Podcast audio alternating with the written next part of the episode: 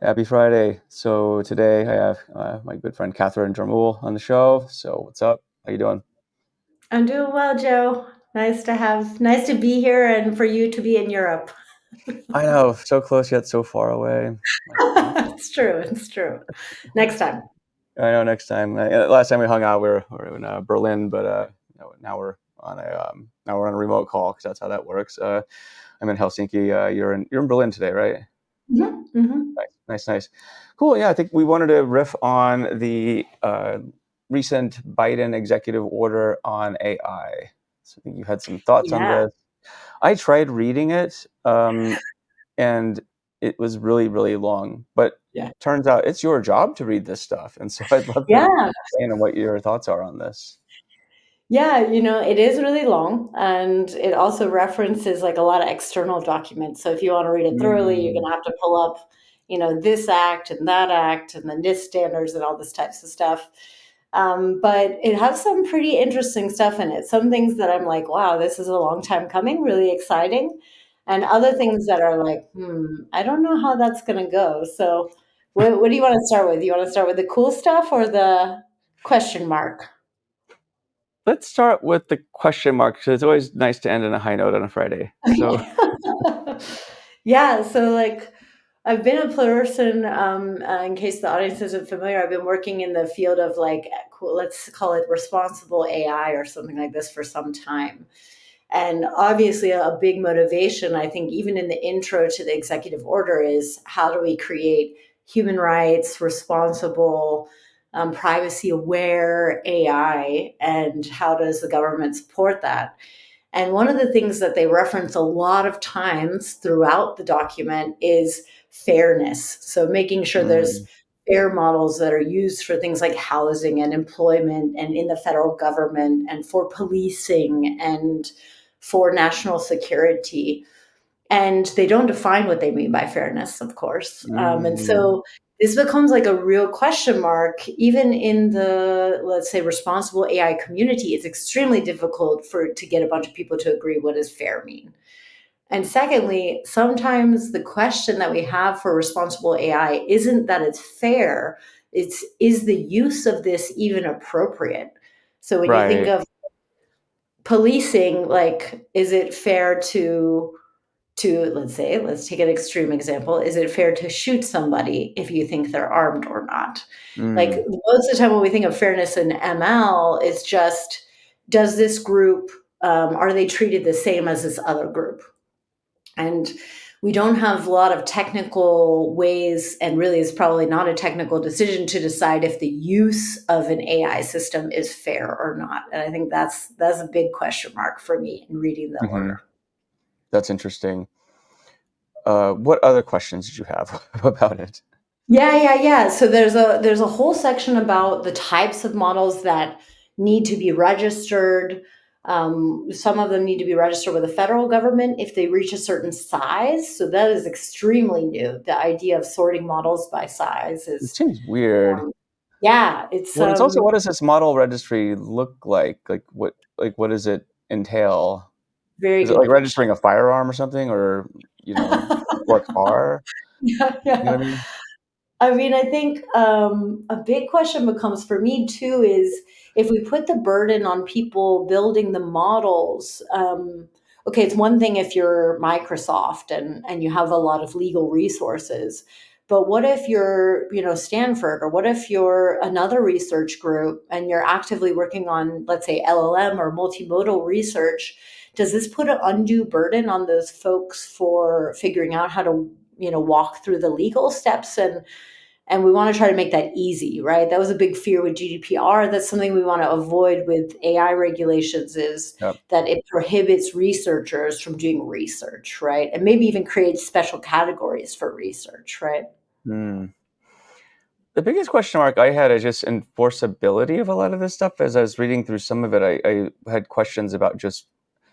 I mean, it, it, I think it was an. It, the intention was mostly good, I would say. Um, but the one problem is it's an executive order, so it doesn't really carry a lot of um, uh, backing. Like basically, by next election cycle, if a new president is around, that AI Act just or it might might just be gone, right? And so then what? So I guess if you're a company, are you? Is it better just to wait this out until you have the next president so you understand what's happening? Yeah, yeah, yeah. So I mean, because I could make a good case that. Um, you know, if you're a lawyer, you're going to want to just kind of punt on this maybe for a bit. It's great that the administration said, yeah, you have to do all this. And it's like, well, yeah, but you might not be president next year either. So do I need to mm-hmm. care about this? Very good point. And I think it was really interesting reading through the text, like verses. I read a lot of takes first before I read the text, then I read the full text. And the full text calls for a lot of funding on and a lot of calls to action for different agencies to, to develop standards, to develop assessments, to develop ways of talking about this, and to build in house AI expertise, so to say, in the federal government. And that's actually some of the stuff that I thought was really cool because a lot of the executive order is not actually, this is what we have to do. It's right. like, we should maybe work on setting standards. We should work on setting frameworks. We should get more people who know about these things working in government and advising government. And I thought that was actually really cool, including yeah. um, money, like active money for research institutions, for other people that are working on, let's say, privacy enhancing technologies. There's a special call out for building that expertise and funding that expertise, which is pretty cool, in my opinion.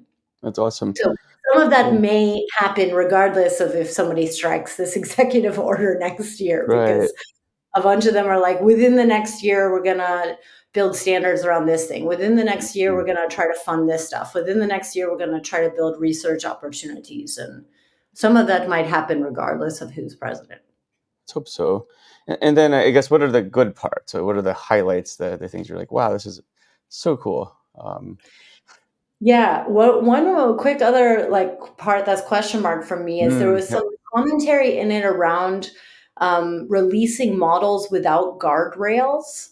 And um, for anybody that's worked in ML for any amount of time, the ability to uh, release a model even with sufficient guardrails is hard enough. you yeah. know, there's always going to be ways to to let's say jump the guardrails, and um, trying to figure out even what the guardrails are is hard enough. And I think that that's like putting a prohibition on releasing models. And I think for research mm. sake, we want we want open model development, but we also maybe want transparency to understand how were models trained, what data, and so on and so forth. So maybe more air on the side of openness of how things are working rather than um, trying to shut down openness mm-hmm. of models. Um, but some other cool stuff. So, like, obviously, I'm a privacy person. Uh, there's a bunch of, there's a whole section on privacy. There's a lot of commentary on privacy it was really amazing to start to read terms like differential privacy, which is uh, an anonymization or a rigorous way of evaluating anonymization criteria. It was really cool to see that, like in a US document. Usually I only read those things in Europe, and that was pretty cool. Um, so it's definitely like a time where the government is starting to call into action. Like maybe we need to think about privacy, and if we're going to build yeah. AI systems for the federal government and for what they call critical infrastructure. We need to think about how we use person related data, which is, of course, mm-hmm. really cool. Um, and then obviously the they're going to try to work on transparency and safety of yeah. AI systems, even third party systems used in critical infrastructure in the federal government. So just so people know, critical infrastructure is also like roads and uh, communication networks and water systems and the whole gamut. So it hits a lot of areas. And finally, they also talked about building education systems for workers who might be displaced by AI mm, systems. That's a big one. Creating new jobs in AI systems, which I thought was really cool, mm-hmm. including a whole section on like making immigration easier for people who are highly qualified and who are working in things like AI and privacy and other things like this, which I thought was a really, I thought that was a nice thing. Yeah, and I'm looking at the site for there's a new AI.gov site, right? So the blueprint for mm-hmm. an AI action, uh, AI Bill of Rights, the NIST AI risk management framework, company commitments, national AI and R and D strategic plan. So I think that's interesting too, because they, the uh, they're invoking a lot of national security stuff that you typically um, you know invoke during a national emergency. So there you go. Um, and then also it's interesting because you can apply to join the what they call the National AI Talent Surge. So you can uh, the federal government is rapidly hiring to build and govern AI to fulfill the priorities set forth by the Biden administration. I'm just reading off the site. So if you want a gerb, you can go work with. Um, uh, let's see what kind of jobs they have. Actually, it's pretty interesting. So a lot of math, statistics, comp sci. These are actually pretty old jobs, anyway. But you want to go.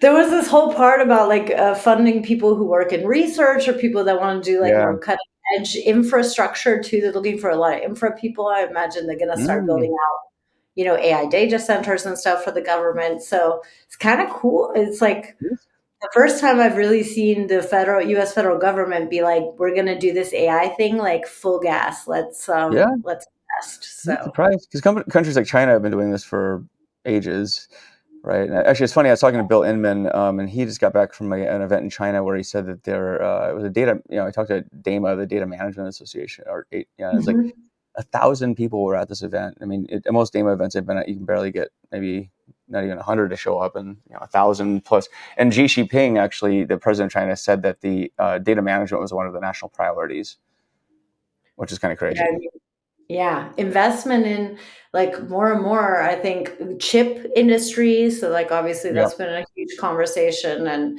hardware industry and then data center industry. I mean, this stuff is gonna really um, change if if um, it goes on a country by country basis, like how to invest in this stuff. And I think the the what Biden is also saying a lot in this executive order is that the investment in AI and data centers and chips that run AI is going to be a high priority for the administration going forward.